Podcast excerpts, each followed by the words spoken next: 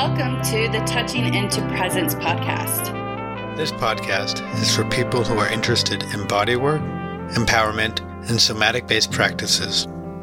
I am Nikki Olson. I'm Andrew Rosenstock. We are certified Rolfers. Collectively, we're trained in various movement and bodywork therapies with an emphasis on somatic awareness and client resilience. Through conversations, our goal is to share and explore mind body paradigms to offer empowerment possibilities. It was such a pleasure to be in conversation with Dr. Martha Eddy. Martha is a registered somatic movement therapist, teacher of body mind centering, and a certified movement analyst with a doctorate in movement science. She's on the faculty at Empire State College, SUNY, and Princeton University. She's the founder of the nonprofit organization Moving for Life, as well as the somatic movement therapy training Dynamic Embodiment. Martha is a passionate advocate for health through somatic awareness and active embodiment with a lifelong commitment to the art of dance. In today's conversation, we spoke about Martha's rich and diverse history with the somatic arts, her chart mapping the history of the somatic field and its history, principle based practices, and really so much more. One note, there seemed to be some internet issues on my side, causing brief audio issues during my speaking moments. I greatly apologize for this and have done my best to edit it up as much as possible. So with that, let's begin our talk. Hi. Hey, apologies. We had a big celebration that was supposed to be a half an hour, and of course, it went on an hour and 10 minutes. No worries. well, we were celebrating the 10th anniversary of Global Water Dances which went from being a a day when somewhere around a hundred countries around the world were involved with dancing for clean and safe water to now having a five day festival. And it was wow. phenomenal. We had nine hours of video shown throughout three days period. And then some people did do live performances despite covid and um, we also did flash mobs and you know various social media blasts. Fun. That's what we were celebrating. When I sort of first came up with this idea, you were one of the first people I wanted to have on because mm-hmm. I'd heard you before, um, and I, you know, I mentioned I haven't read your book yet, but it's on my like my mm-hmm. list of to reads, uh, and I know that there's an importance. And you know, there was a a picture in one of my trainings. I don't remember what training, but your your family tree picture I find so uh, mm-hmm. you know so relevant for for many disciplines, mm-hmm. and and in some ways that alone has been a great gift to the community. Mm-hmm. So yeah, we'd love to just kind of chat about you, whether we talk about the the global waters, or we talk about books coming up, or we talk about your your history. All of that's good. I just it's another fun story, which is that my husband was the one that said, You really should do a chart because that's what people are going to want and that's what's going to circulate. So he kind of predicted that. Cool that, that you got to use it. And then I'm also curious whether people teach about Dorothy, and I think her last name was Nolte. Dorothy Nolte. Um, yeah. She's she, as I understand it, Nikki, maybe you know more. She was a student of Dr. Rolfs, or she was a Rolfer.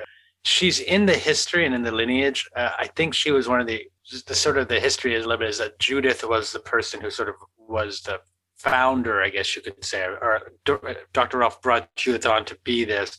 And when Judith left, left, there were a few people, and I think Dorothy might have been one of them that were like helped evolve it more. But Dorothy mm-hmm. might have been mm-hmm. before then.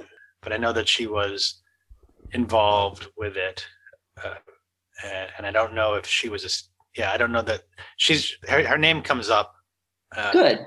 I, I ask because the book Mindful Movement, my book is going to go into a second edition. So any, you know, fine tuning on history and stuff. I could only do as much as I could do really from book learning. And I started right. this research in 2002. So there was definitely the internet, but there's so much more available now. People are, other people yeah. are writing their own histories or young people are doing dissertations and master's theses. So um, I had said Rolf Movement's less known and was developed with the help of Judith Aston and Dorothy Nolte. Um, yeah.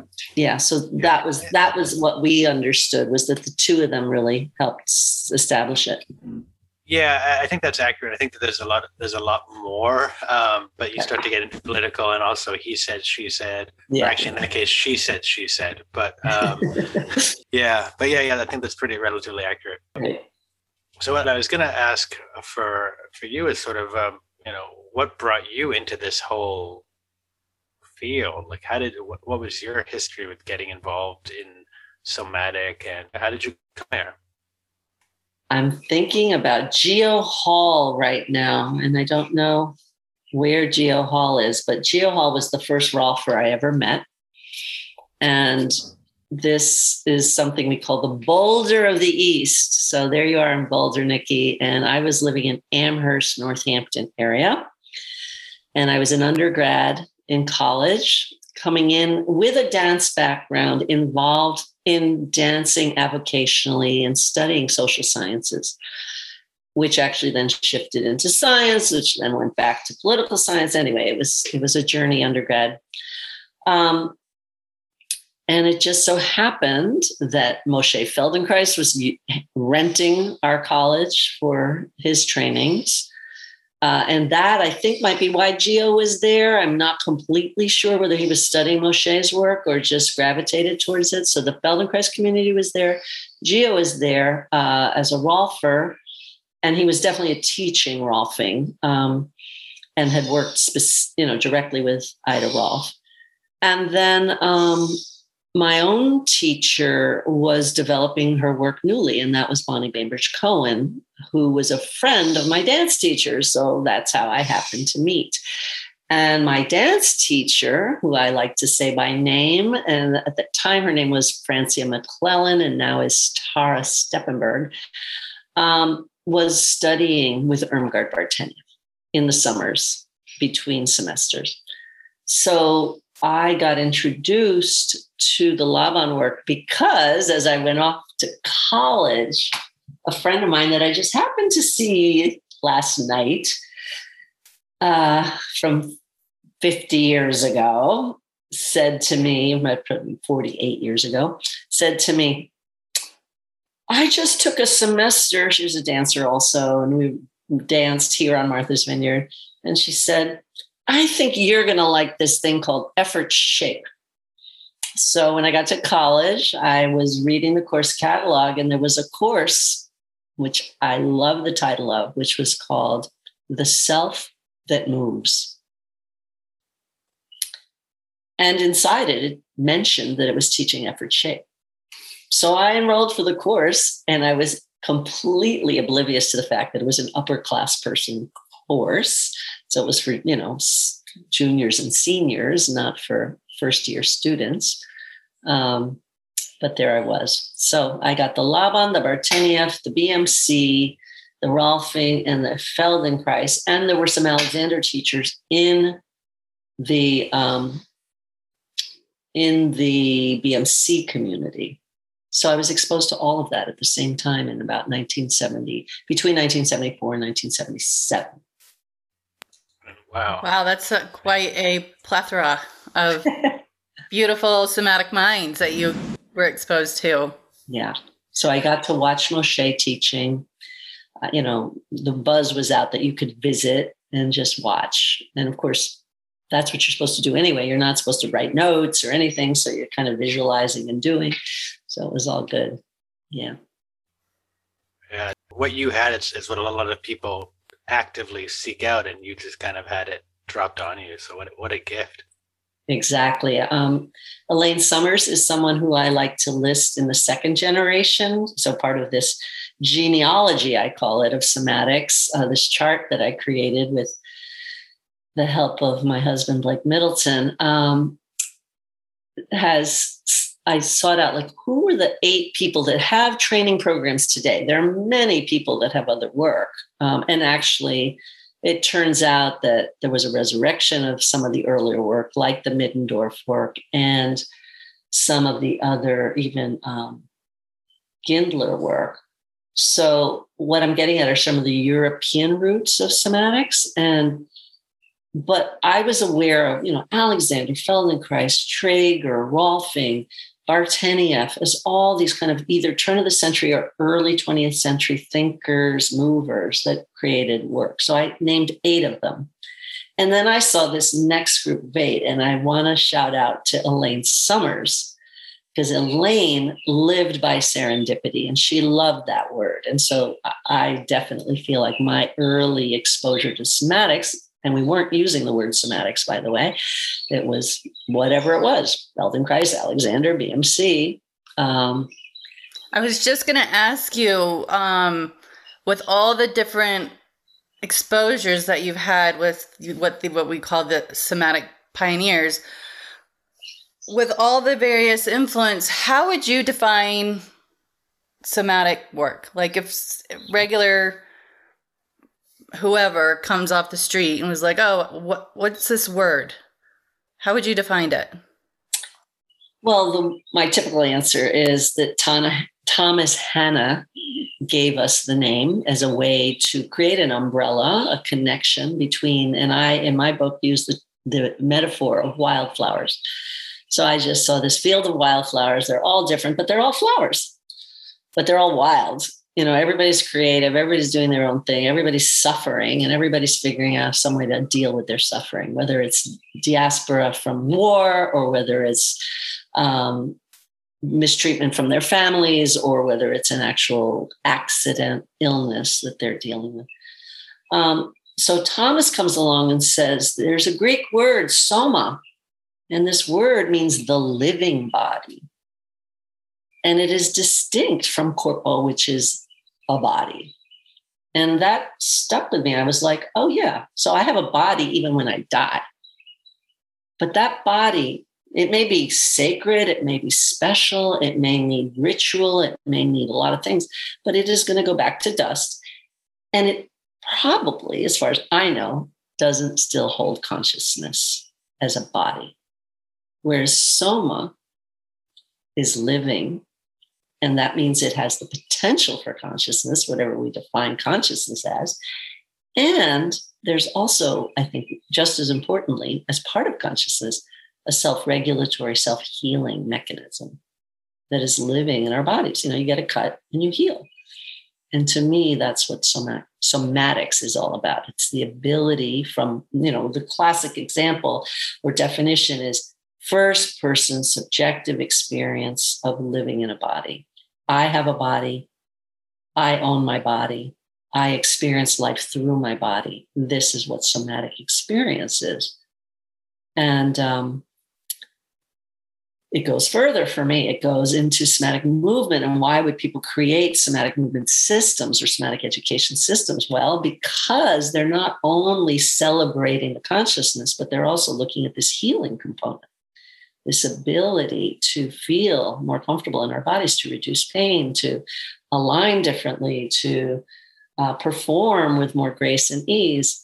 So that part of somatics is, if I were to put it in one sentence, recognizing that the bo- mind and the body are unified and that they are live it is the life process of being conscious and self-healing that those of us teaching somatic education or somatic movement are attempting to transmit. Oh, that's lovely. It's a really nice way of summing it up.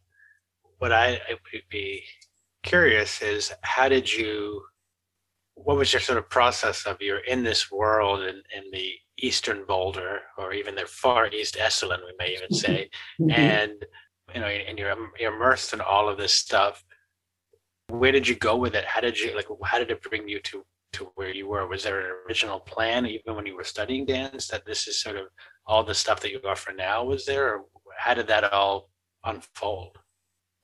There were a couple influences for me. Um, so I was a student. I needed to earn money in the summer, so I had two jobs uh, often in those summer jobs. One was working with little kids, age three to five, in a daycare center and it happened to be a center where another influential figure had an influence, and that's Barbara Mettler.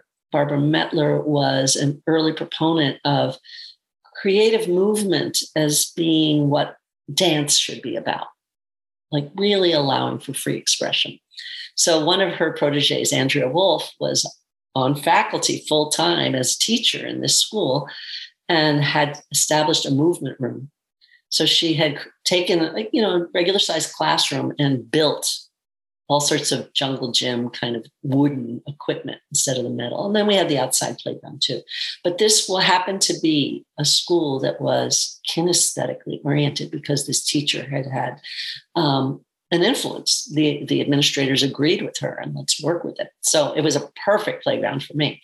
Um, so that was one influence and, and I'll come back to it. And then the second was that I would work as a home health aide.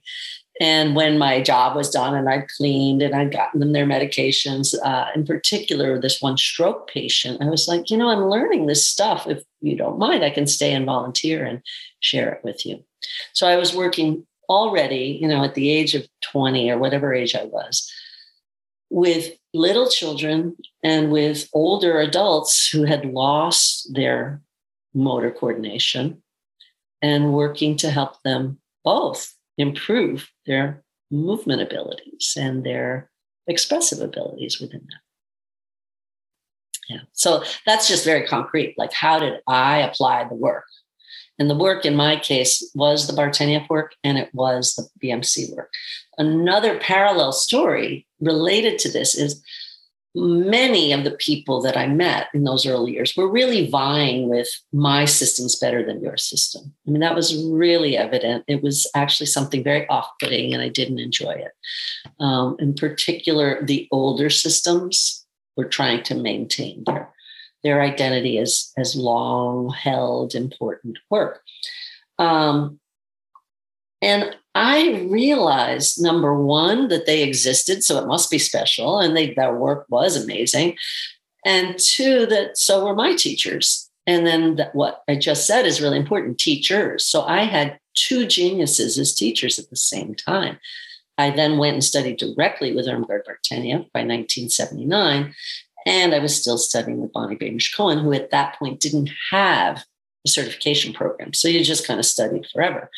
And I said, well, let me go get certified in something. And honestly, my interest, and this relates to what I have since developed in, in the system I created called dynamic embodiment, is um, more observational accuracy. So I think I mentioned that I came into college with social sciences kind of drawing me, but the sciences also working in. Well, my high school years were at a high school that was a science high school. I went to Stuyvesant High School, which was equivalent to Bronx Science High School in New York City. And so I'm always kind of thinking in terms of experimentation research, right? And so I'm testing and checking and seeing how things are going. So, going back to having two teachers, it was evident to me that they were both brilliant. And, you know, I wasn't going to become the follower of one. So, I was already recognizing brilliance in more than one place, the kind of multifaceted nature of the somatic field. And I think that was really important for me in, in navigating this world.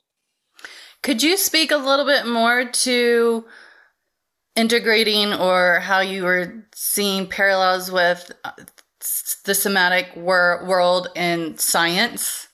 Mm, okay. Because I think that's a really unique um, perspective that we haven't heard or is even really that talked about. I mean, somatic and dance are often very, I mean, people get that.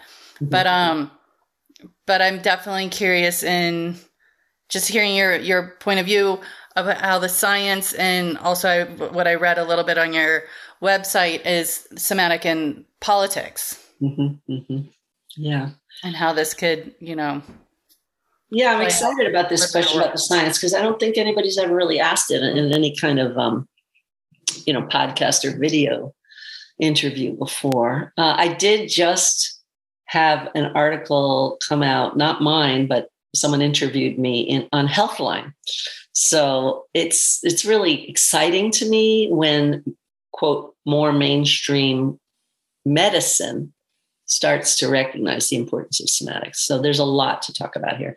Um, what I was referring to before is that if you're invested in the scientific method, then you experiment and you watch for results. And then those results inform your next behavior.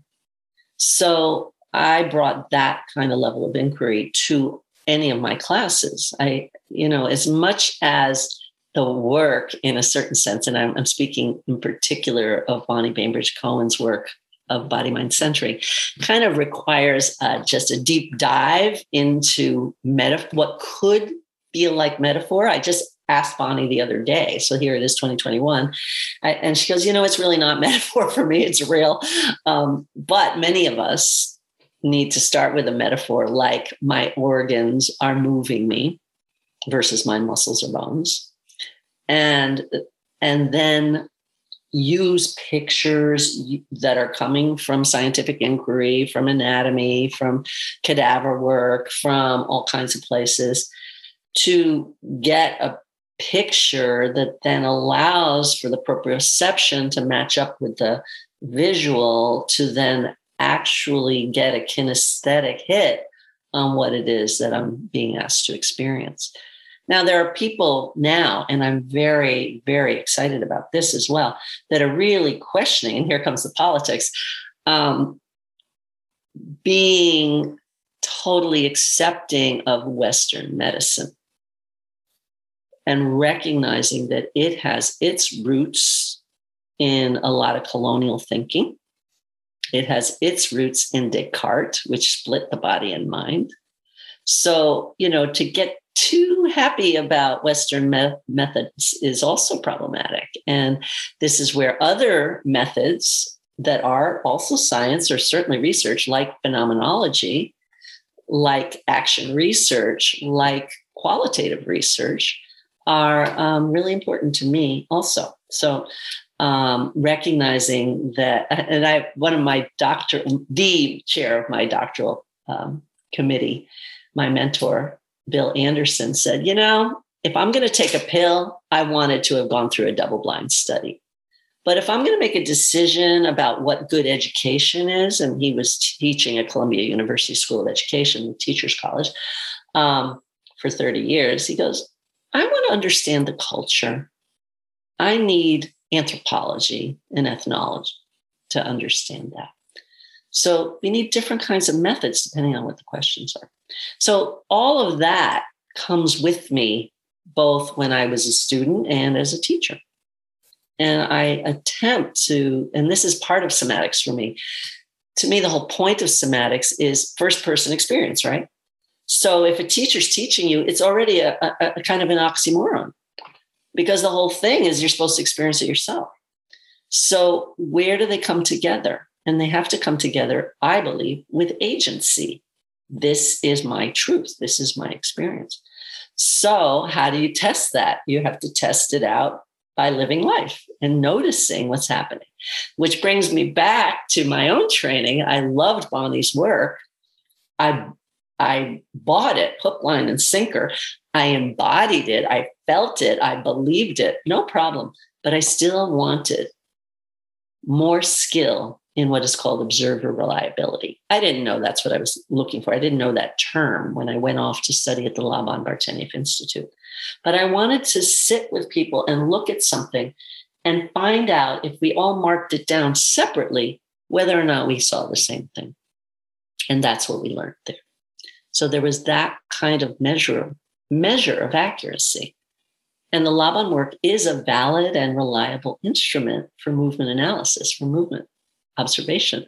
And for me, that that is fantastic. It just makes um, a case for uh, any of our work. Whoever's touching someone, whoever's doing movement reeducation, repatterning, whatever you want to call it, uh, or guiding movement over Zoom, if you can observe what started, what happened, and what's changed, you're actually doing research. And if you have a reliable system like Laban movement analysis to talk about it with, you can at least communicate with the other people who know it. And then you can also translate it into a language that works for whoever else doesn't know it. Well, in that system that you're talking about, being, able to, what did you call it? It's something observable? What were you observer reliability? Yes, observer, observer reliability. I mean, that feels, you know, second nature because that's a lot what Rolfing is, is you watch people in movement. Granted, we have our 10 series to fall back on if, you know, if we're not seeing what we should be seeing, but we have that system. But as you were talking, it really was coming home with things that I've shared when, when I was, uh, I did teach a little bit at the Rolf Institute, is by being, by observing, you're really keeping it authentic to the person and not prescribing a system that may have been really nice and may feel really good um, but that's that's a, a system that was a cookie cut one mm-hmm. and i have a plethora of fitness modalities and what drove me crazy a lot of them are in pilates gyrotonic gyrokinesis and I always felt like the odd duck because I don't come from a dance background and all the choreographed and like having to know these sequences. It was frustrating for me because I was like, but my body wants to do this one. and I don't want to go to what you just told me that I had to do. And it was always so frustrating when I would have to do my test because if, you know, choreograph is not it's not in my my genes. I really like to I guess improv or really mm-hmm. move in the way my body's speaking. And it's also how I have worked with clients is really going from what I'm the exercise. I love everything I've learned, but it's really just to have this gigantic tool bag that when something presents, I'm like, oh yeah, that movement really does fit for this this need that I'm seeing. Mm-hmm. Mm-hmm. I'm really happy about this show because I want my students to hear you say all that. It's like, in my estimation, one is not a great dynamic embodiment practitioner unless you begin from what I call keen observation. Now, truth of the matter is, I give so few techniques or strategies that they basically have to figure this out. Um, but there are um, quite a lot of principles, both from the Laban Bartenieff lineage and from the body mind centering lineage, that um, the tool bag is huge. So it is overwhelming sometimes to figure out after you've seen what's happening, what to pick next as an intervention. I think that comes also with um, with time and practice, right? You, know, you start to learn. Uh, I was just reading. I'm currently studying a biodynamic craniosacral program, and in a book I was reading, they were there was a talk about. I think it was a Rollin Becker, uh, who was one of the more principal founders of sorts, but mentioning basically the difference between techniques and principles, and and really when you have principles, you learn all the techniques, right? Get them all in there. But then when you have principles, the technique is is almost irrelevant because you can see the overlying pattern, the overlying picture, and you can bring that technique in. You could also this metaphor may not work, but our analogy, you could take a BMC technique into a Laban principle and and make it work because you're you're you're going you're going meta over it, and it's really awesome. That's absolutely true. And that particular example um, was trippy for me because here I was studying with Tara Steppenberg, formerly Francia, and uh, a student, by the way. So, one of the things I love about Hampshire College is that the seniors were already faculty, right? They were co teaching. And so, this course was in my first year um, with Diana Levy and Tara Steppenberg. And I would love to tell you later about a course I took towards the end of my career in college, which was called Nature Loves to Hide. So, another fantastic title on um, quantum mechanics, also co taught between a student and a teacher. But getting back to this whole notion of, of just trying something out and principles and techniques. Um, I was learning the BMC work, and I'd already had my introduction to the Laban work, which at that point wasn't even called Laban Bartenieff. We were still, Irmgard was still giving Laban all the credit. Um, it felt like hand in glove. Like I kept going, everything about the structure of Bonnie Cohen's work feels exactly like what I just did with Irmgard's. So, for instance, they both have a neuromotor base, neurodevelopmental. So, and I looked for that in the in the Feldenkrais book uh, books, and I was so happy when Elusive Obvious came out because it began to share some of these principles. But I'd already been steeped in neuromaturational principles and later dynamical systems theory principles of how we, as first, you know, embryo through to whatever place we get to in our development get to locomote through space. How do we get there? And when I studied it with Irmgard, it was the language was condensing and expanding, breathing, condensing and expanding, uh, a head tail connection, an upper lower connection, a right left body half connection, and a diagonal. And that was very straightforward. And then I get to the BMC work, and they're talking about cellular breathing, navel radiation, meaning tied to the umbilicus and rotating, navel radiation, and, and also expanding out. So, navel radiating out from the navel. And then spinal movement, and then homologous and homolateral and contralateral. I was like, this is the same stuff. And so I, and no one was citing sources or anything. So I was like, what's going on here? Um, and it took me a while to find out that two things. One, Irmgard and Bonnie were both trained in, in science. So Irmgard, when she couldn't find work in coming, escaping Nazi Germany and coming to New York, she became a physical therapist. And Bonnie Bainbridge Cohen loved dancing, but her undergraduate work and into graduate work was occupational therapy. Both of them had to study this science of neuromaturational theory, how babies learn to move. And Irmgard had already translated it into kind of just easier speak, head, tail, upper, lower, you know, kind of spatial, because she's a very spatial thinker. And um, Bonnie was still using the taxonomy of the science world, the homologous, the homolateral, the contralateral. So I had to parse that out and realize they were coming from the same root. And then I started finding out and asking Bonnie, where'd you learn it? And she would say, you know, from Berta Bobath, um, studying with another physical therapist, internships, working in hospitals. But it wasn't until years later that I found out she had actually studied with Irmgard Bartenieff and done that certification program also. So in comes the second half of, of um, the BMC work. I'll go from that framework, which is okay, we've got a developmental construct. So our set of principles are based on how we learn to move and how we can access that learning process, that neuroplasticity at any age. And then the other set of constructs is we have a body, and our body is included including not just bones, bones and muscles and fascia, but also the autonomic nervous system, the viscera, and the fluids, and the cranial sacral fluid, by the way. So we were working with that in the 70s, as well as um, the glands. So, but for me, as we explored them, I was like, oh, that's effort and shape. Because what I was doing is watching the movement that came and noticing different qualities of movement, which in BMC we would call states of mind, which is very important back to Soma.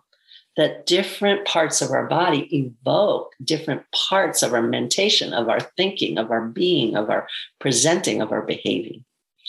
And um, and so we could actually say, oh, that movement is sourced more from the thyroid than the cricoid cartilage that movement is sourced more from the acromioclavicular joint or the lung, this kind of thing. But I'm going, how do we verify that? And what I loved is I could say, oh, because when you work with the uh, acromioclavicular joint, you've got this precise, direct light movement happening. Whereas when you work with the lung, you've got this indirect, expansive movement happening. So I could describe what was different using the Laban language. And that's what I teach now is that you can work with these principles and then also observe them, see them. And I think this is what you were saying, Andrew, that you said it's it's through time. You know you you figure this out in time. Well what are you doing in time? You're trying something and you're noticing if it works or not. And then you're trying something else. So you're back to basic experimentation yeah i had one of my rolf uh, teachers was great because he gave us he said uh, not every teacher teaches the same which is a, good and a pro and a con about the institute but you would test intervene retest. And so we would constantly be testing intervening retesting. Is is the change happening? And that change will be both a a physical phenomena that you can observe as well as possibly a well what are you noticing in your bodies you know what, what is, is the person actually how are they feeling mm-hmm. so it's not just always a phenomenal like a, a physical observer, observable it could very well be a experiential observable thing from there. So when you started talking a lot about the science of it, my my background as well is I, I worked uh, with computers. I was an IT guy for years, so I always really enjoy the more of the science. I enjoy the more creative, uh, ethereal aspect because it's not my natural comfort, and I like getting out of my comfort zone, and I like to kind of combine them. But I, that science aspect is something that is sometimes I'll sound maybe a little stupid here, and later people will be like, "You're wrong," but like sometimes it's missing from a lot of this. We get into more of the creative, which is great, um, and you have these experiences which are awesome. But then it's like, but but how exactly like you said? But how can I how can I replicate that, or how can I, you know, what is the observable thing that I can see that I can I can know that not just this time that you know because if you want to work with people, you want to be able to to to have those techniques that are adaptable, but sort of say, okay, I know when this person comes and they're moving from their clavicle and they should be moving maybe more so from the lung. Well, how do I how do I bring that in? And beautiful, and, yeah, yeah. I one of the things I'm proud of in my book, but I realized that um, it probably needed more subheaders. Is the chapter that gets into kind of the amalgam era? So I, I mentioned already the first generation that included Trager and Rolf and Art you know, Bartenieff. Then the next um, generation being more Elaine Summers, Bonnie Cohen, Emilie Conrad, Anna Halprin. Uh, first of all, I'll just say I found it fascinating that when, and Judith Aston is in that group, um, and Joan Skinner, that they were all dancers and all women. And I look at that um, generation, especially Emilie Conrad, Bonnie Cohen, and and Anna Halprin, as kind of releasing the emotional life in somatics as well. So that piece, um, so what I'm getting at now is related to that, which is in the third generation.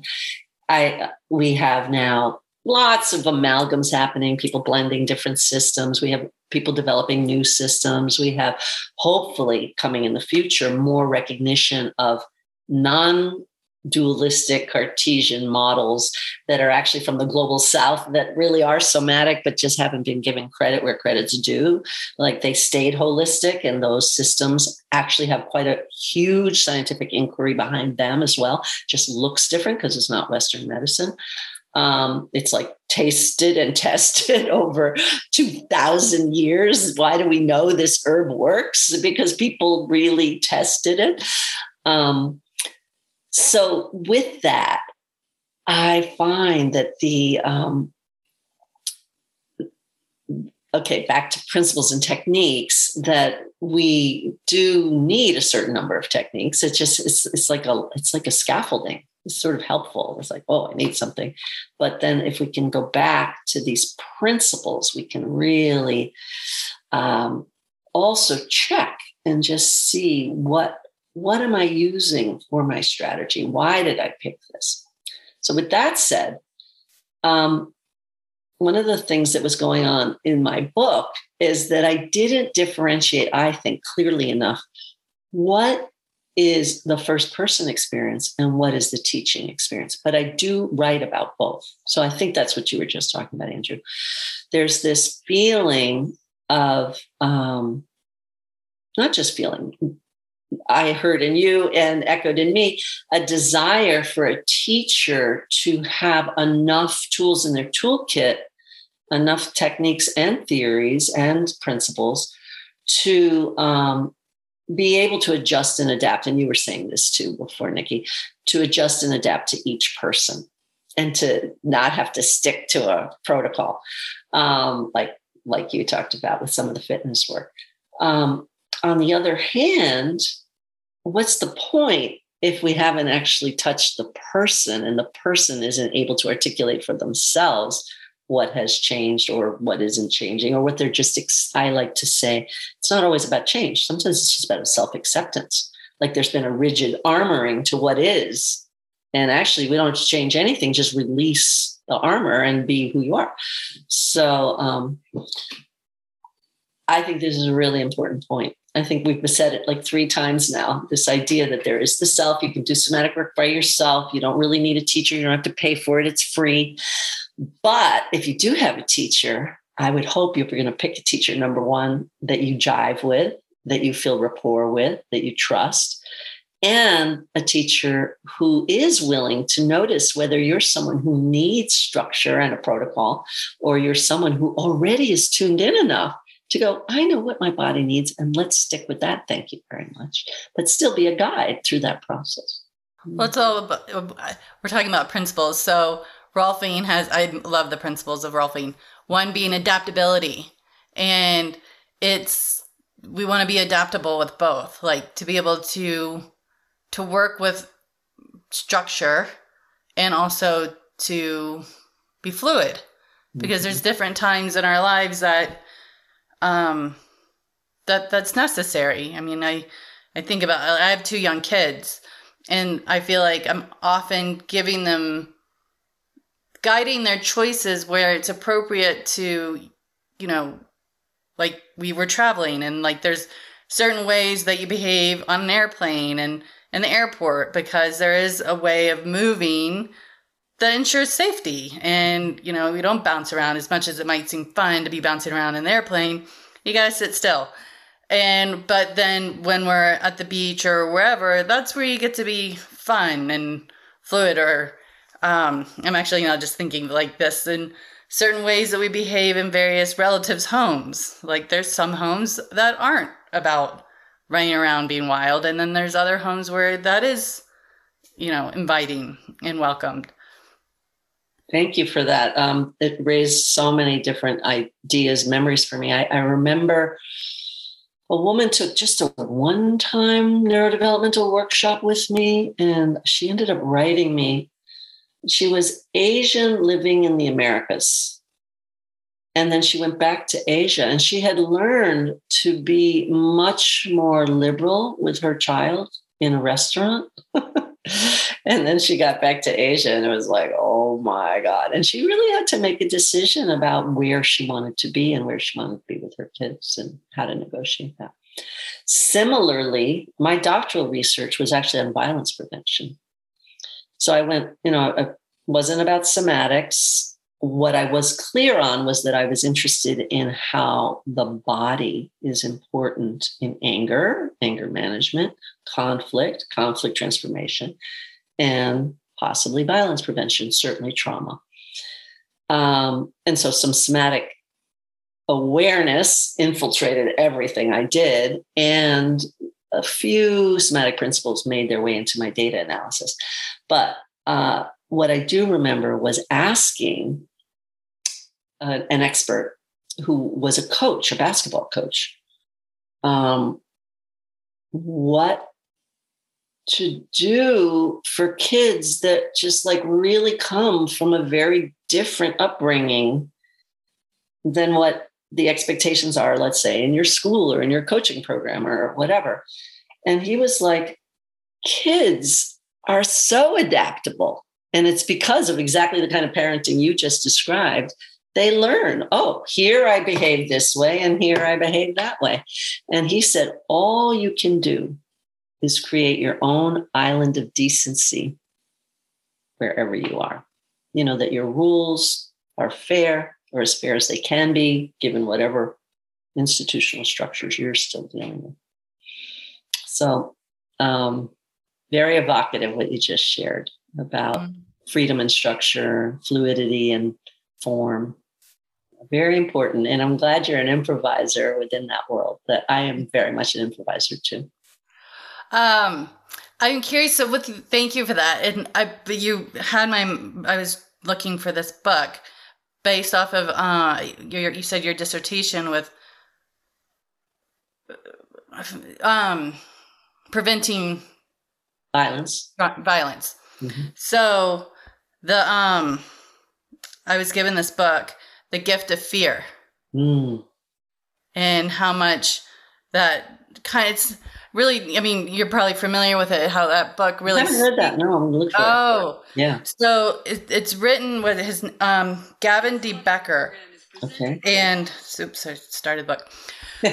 But he was what is he? He is a detective and um but basically he he basically through all the years of his work as being a detective, hearing the stories of the victims who were able to get away was really speaking to that gut sense. Like, not sure what it is. It's the person isn't, you know, waving a gun yet or isn't grabbing them, but that that gut sense that you have that this isn't right.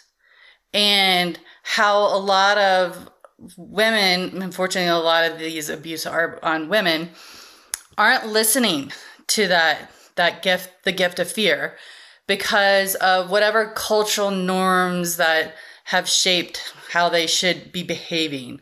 I don't want to be rude to the one particular story was a woman um, in New York City was walking up her her flight of stairs and a strange man was in her doorwell and or in the the stairwell and was like, "Oh, let me help you with your groceries." Grabs them and is like kind of pushing his way into the house or the apartment. And this whole time she's like, "This isn't right. This isn't right." And that's how he made his way into her apartment and locked her in and, and terrible things happen. She was able to get away, but this the um the detective just keeps on sharing these various stories of how our body is talking to us. And we have to especially in these times of there's lots of times we could probably come up of where our body's talking to us that express joy but you get to react on those because that's fun. But when you're the gift of fear is you don't know what to do with it because of not wanting to come off as being the mean person and all that.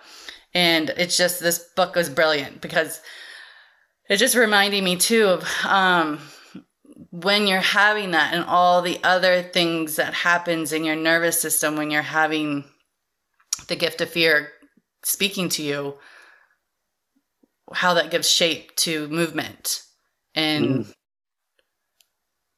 wonder yeah. what wonder what the movement would look different if you if you know hopefully it's a, a fist to the face to you know whoever's um the per, the the person who's wanting to create assault. Um but yeah i don't know. Yeah i'd love to respond to that. Um the the, the word that's just like blaring in my brain right now is reflexes yeah. So part of what I teach in neuromotor development, and that very much is taught in body mind centering, and was a big part of the Bartenieff work. And she really looked at Bartenieff looked at it in terms of Parkinson's disease and other kinds of neurological disorders. Um, is so related and was very much related to my early client practice, right? So I'm working with women and doing body work and doing mostly on the floor body work, movement, clothed, you know, uh, and we're in a fetal position or we're uh, I'm touching someone's feet, and the next thing you know, there's either no response, like completely numb, no response to touch, or kicking, right? And so really looking at flexor withdrawal, flexor thrust is has been hugely important for in particular women and sexual abuse is something that I have found. Um, a lot of women have withdrawn their ability to kick. You know, there's just something that says it's not ladylike, it's not nice, you know, like you were saying. And that then underlies a lot of other behaviors, like you're talking about, just, oh, letting a guy carry my groceries for me into my house, even though my gut, and then this is the second really important thing, is the whole enteric nervous system. I mean, when we started talking about gut brain, we in BMC talked about the abdominal brain, that there was an abdominal brain. And it wasn't until some years later that the amount of neurons that are existent in our guts was really uh, validated and shown. But if we can't align with the gut instinct, we really are missing something. And then also the other sensations, and I've been teaching this for years. What happened, the reason I got into the topic I got into was that I was working, um, this was now probably after I had my master's. I was working on my doctorate, or maybe right before. Um, and I had just said, you know, there's a part of me that cares about conflict resolution and it's something I want to follow. So I tracked down a friend of mine who created the Resolving Conflict Creatively curric- program, which is a curriculum for the New York City public school system. And I shadowed her in California where she was teaching it. And then I came and got trained with Educators for Social Responsibility to become a trainer of how to teach teachers to teach kids to do their own conflict resolution, which is a lot like a somatic process. And when I say it, it's like to teach someone to feel their own agency. How to speak was the main focus. There were role plays, but the whole body piece, the only piece that was in there was just looking at responses to anger on a physiological level. So I would lecture on that a lot, you know, sweat, heart rate, all that kind of stuff. And just yesterday, I think, or the day before, I was listening to NPR, and there was a talk. There's a new book out on forgiveness, but also the function of grudges and how grudges can be useful because they give you a sense of agency. It's like, I got that grudge. I'm under control. You may piss me off, but at least I feel my feelings. You know, there's this kind of this holding on that gives you kind of a bound flow that allows you to feel yourself in control. Um, so what they did was they worked with the grudges, they worked with picturing the grudges and forgiving them, they worked with holding on to the grudges, and they looked at the physiological responses. And basically, it's looking at the physiological responses to anger and how, if you add in forgiveness, you can really reduce at least you can still be angry, but you might not have at least the physiological piece happening. Or you could still be unresolved, but there's more of a sense that you're going to figure out some other way to work with it than just hold the grudge forever. That's kind of interesting following the gut, following the heart, and following the brain are how I work with it. And I, I did something for the Heroes Summit on this a while ago because um, they were talking about kind of the topic I had to talk on was how you get what you want in life, right? so it was a it was kind of a preset topic. They wanted me to come in and just talk about how to align your life with meeting a goal and all I could talk about was, well, if you don't have it on a body level, it probably is not going to happen. You can have the thought, but if you don't have the desire and then you don't have the gut intuition that you're in the right place in the right time to go with it, you're probably, you know, not going to be as well prepared to make it happen. Mm-hmm. Yeah. As so much for the day. Lovely said. Beautifully said. Yeah, I loved how you really um use somatics in a very worldly mm-hmm. uh, examples from i think that I, this talk has been so great that uh, that it hasn't just stayed with the, the although not not knocking the dance community it's just i feel like somatics and dance those are the kind of been the talked about the most and really this really shows how the conversation with you how it it is really a much broader and bigger than being useful in the dance community. Yeah. And I would love to highlight that I, am just so proud of um, the direction my body mind dancing classes have gone in. So I teach dance class twice a week. So two hours of my week, it's sort of my gift to myself to get to dance with people who love to dance. And the one on Monday nights has been is free through movement research since the pandemic. And so a woman from the New York Times, Gia Kourlas, started taking the class. And she decided to write a paper on how somatics seemed to be really helping people through the pandemic. And she talked about Feldenkrais, and there might have been one other somatic modality. And then she talked about my class. And one of the things I want to bring up, and I think it's in, inherent in movement, but some people don't ever find that freedom of expression that you, Nikki, seemed comfortable with, right? You're like, let me break away from this routine. I just want to follow my, my body. Some people need help finding that freedom. And so the body mind dancing class does that. I have some phrases that you follow, but I always say, do them any way you want do them lying down, don't do them, just visualize them. Just these are ideas, take them or leave them. And when we're in a room together, it is nice when everybody's doing the same thing. But honestly, we've had people lying down the middle and we'd end up dancing around them. It comes like this sort of strangely etheric ritual. Um, but what I'm getting at right now is that movement is important. The, we're talking we're talking fairly functionally right now, like functional awareness of your gut will help you get through um, possible danger. Uh, functional awareness of reflexes can get you to respond with that punch that you're talking about. Functional um, awareness of the acromioclavicular joint versus the lung, all of that. But then there's the expressive piece. And if there are emotions happening, it is so important to just feel like you move through them. So I did a workshop just for the body mind centering community where we used body mind dancing to grieve anything we lost during the pandemic. So some people lost relationships, some people lost jobs, some people lost actually lost people, you know, in their lives. There were deaths. And everybody had that in mind. They named it in the beginning of class. There were about 20, maybe 25 of us. It was Zoom. And then I took them through a dance class, a lot of calming the nervous system, and then finding energy, and then expressing and getting a little bit sweaty, and then coming back to how are you're feeling about this person or this thing or this status in your life, and then how do you move it. And so I'm I'm just really um, I would love more dance classes to have that level of of depth also. You know.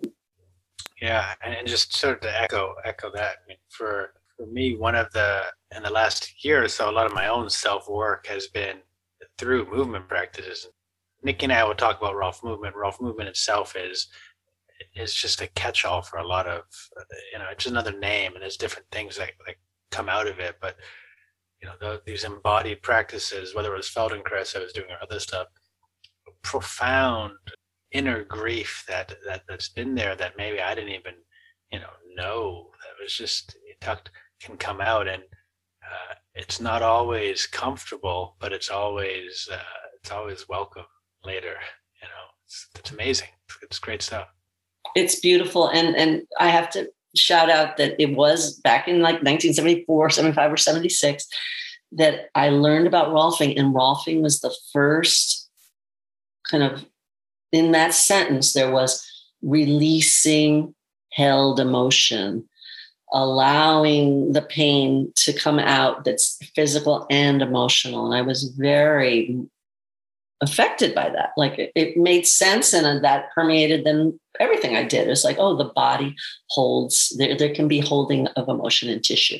Not a lot of people were talking about that. Marion Rosen might have been. I, I think that would be actually an interesting investigation like who were i mean i think of kahuna healing and i think of all kinds of other shamanistic kinds of rituals. Um, in the western tradition i just don't know kind of where that all started although there were people certainly doing um, jungian and or freudian analysis at the same time they were getting body work and that started to open up lots of things. Yeah and, and, and you had um besides Jungi and Freud, there was uh, uh, Reich. I mean, a lot of the Reiki stuff was coming out. I mean, his, I know that his body armoring had an influence on Dr. Rolf, and, and that's you know, instead of what you're saying mm-hmm. about that, there's a sense of penetrating the armor as a way mm-hmm. of getting underneath it.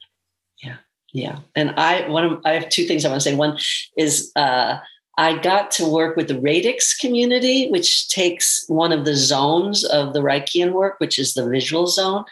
And I do a lot of work with vision with children and with adults. Um, I've had my own kind of slight um, lack of aiming strategies, convergence, divergence. And so I just love the work. It's like you get tested for vision, but you don't always get tested for the two eyes and how they work together. Um, so that's become a pet theme of mine. So the radix community had me come in and talk about um, more somatic approaches to working with vision, which I really like. So that's one thing. And I have I actually have a website called Eyes Open Minds or Eye Openers. Um, then the other was when you talked about being able to just be with the grief. That to me is an essential piece of what in the United States we're working on with anti racism. It's like if we can't sit with the discomfort of an emotion, whether it's anger, distress, grief, even frozen trauma, and just be with it, then we're probably going to try to fix something that might not even be ready to be fixed. Or we attempt it and we fail because it's so huge and then we give up. But if we can sit, and this is very much uh, sourced from Resmaa Menakem's model of my grandmother's hands. He's uh, trained in somatic experiencing and has his own work of cultural somatics and somatic abolitionism. And that work has been profoundly helpful. And it dovetails with everything we already were doing in body mind centering, in particular, where emotions were flying all the time. And we would just be with them because Bonnie Cohen, in particular, is a great model of being present with whatever is happening. It's just part of life. Let's be with it. We're not trying to fix it yet. We're going to feel into it. It often, like a dance, has its own denouement. It's just going to resolve itself by just letting it have time and witnessing. And so, thank you also for before when we talked about, when I talked about looking at things and observing.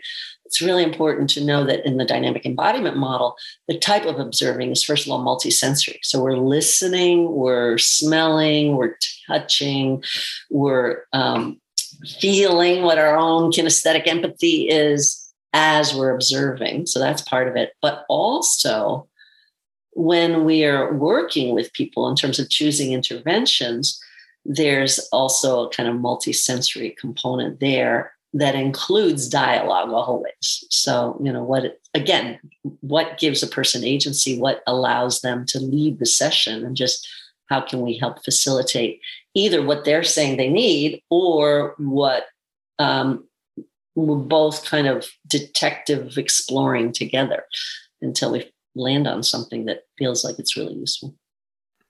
Yeah. Wow. It reminds me that I did done a meditation training that was more of an embodied meditation training. And one part of the things we talked about is really highlighted there that so everything has a everything resolves itself, right? The stages of beginning, rising, decreasing, and ending and when you sit with it and you let it be, it, it plays itself out. It sort of just reminds me of that there. And it, it also reminds me of this like this beautiful dialogue that the three of us are in right now, which is both I'll use Bonnie's terms from what little I studied with her. There's a very sperminess to this um, you know it's like ooh which is great and at the same point i feel like we could probably actually talk for hours and I don't know necessarily. A, I don't necessarily want to edit for hours, but B, uh, but B, you know, people listening as well. And there's somewhat of a sense as as I was hearing you say that, I was also feeling a bit in my body of like, and this is also a great place of as this conversation is taking it as sort of its milieu. It's it's partly it's that, but then it's also a sense of like but this isn't maybe over. It's just over for now, and then there there'll be another talk at another point where we sort of rise. Uh, so just echoing how my how my body and my experience is totally aligned with where you are and what you're saying. And Nikki, I don't know if it's the same for you.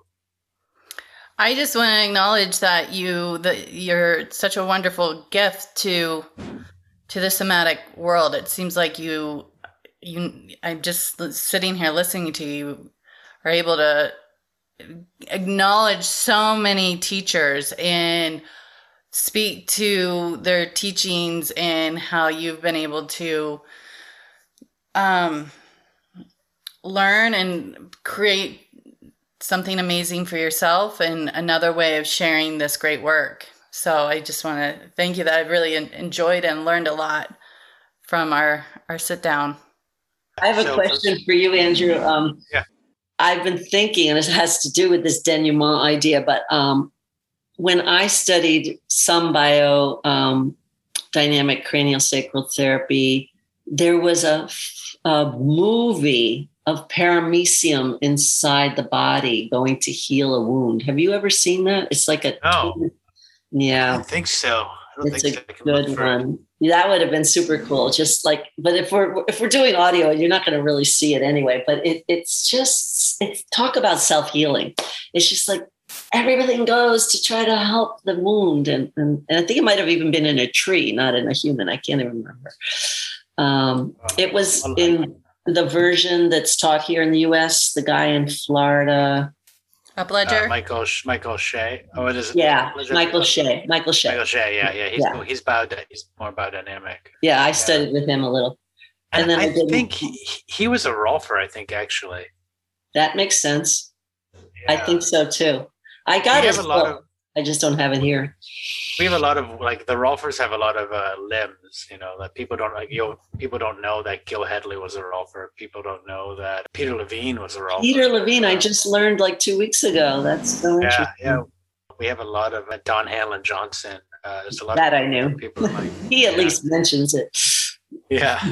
So, so uh, for for people like you know people who are really interested, we'll post your your website. You gave it to me in an email, but why don't you just share it again so people can hear you say how to find you? Sure. Okay. So um, if you're trying to find me, I have kind of an index page, drmarthaeddy.com. And on it, you'll find Dynamic Embodiment has its own website. Global Water Dances has its own website. The Eye Openers has its own website. My work with kids in schools, Wellness CKE. So, anyway, you just go there and you can find everything and a calendar a calendar that shows what I'm, and then I also have a calendar that shows what I'm doing every day. And so there's some free things and there's some to pay. There are certification programs as well as just drop off, class, you know, drop in classes. And I'll link to your book as well. And so people can, can find your book and get even more of just the, the tad bits we've, we've expressed here because there's so much more in that. Terrific. Thank you so much. Yeah, well, thank thank you for for making time. It's been it's just been really great. I've really enjoyed it. Really lovely. I agree. It makes me want to go to a Rolf right now. thank you so much. Really a pleasure. Have fun with your kids. Thank you. Yeah. See you soon. Bye. Bye. Thanks. Thanks for listening to us at Touching into Presence. We hope you enjoyed today's conversation. You can find out more about Dr. Eddy at drmarthaeddy.com. If you enjoyed today's episode, We'd appreciate if you'd leave a positive review of the podcast and subscribe to it through the platform of your choice. When you do this, it really helps other people find us, and we greatly appreciate your support. We look forward to hearing back from you and seeing you on our next conversation at Touching into Presence. Bye bye.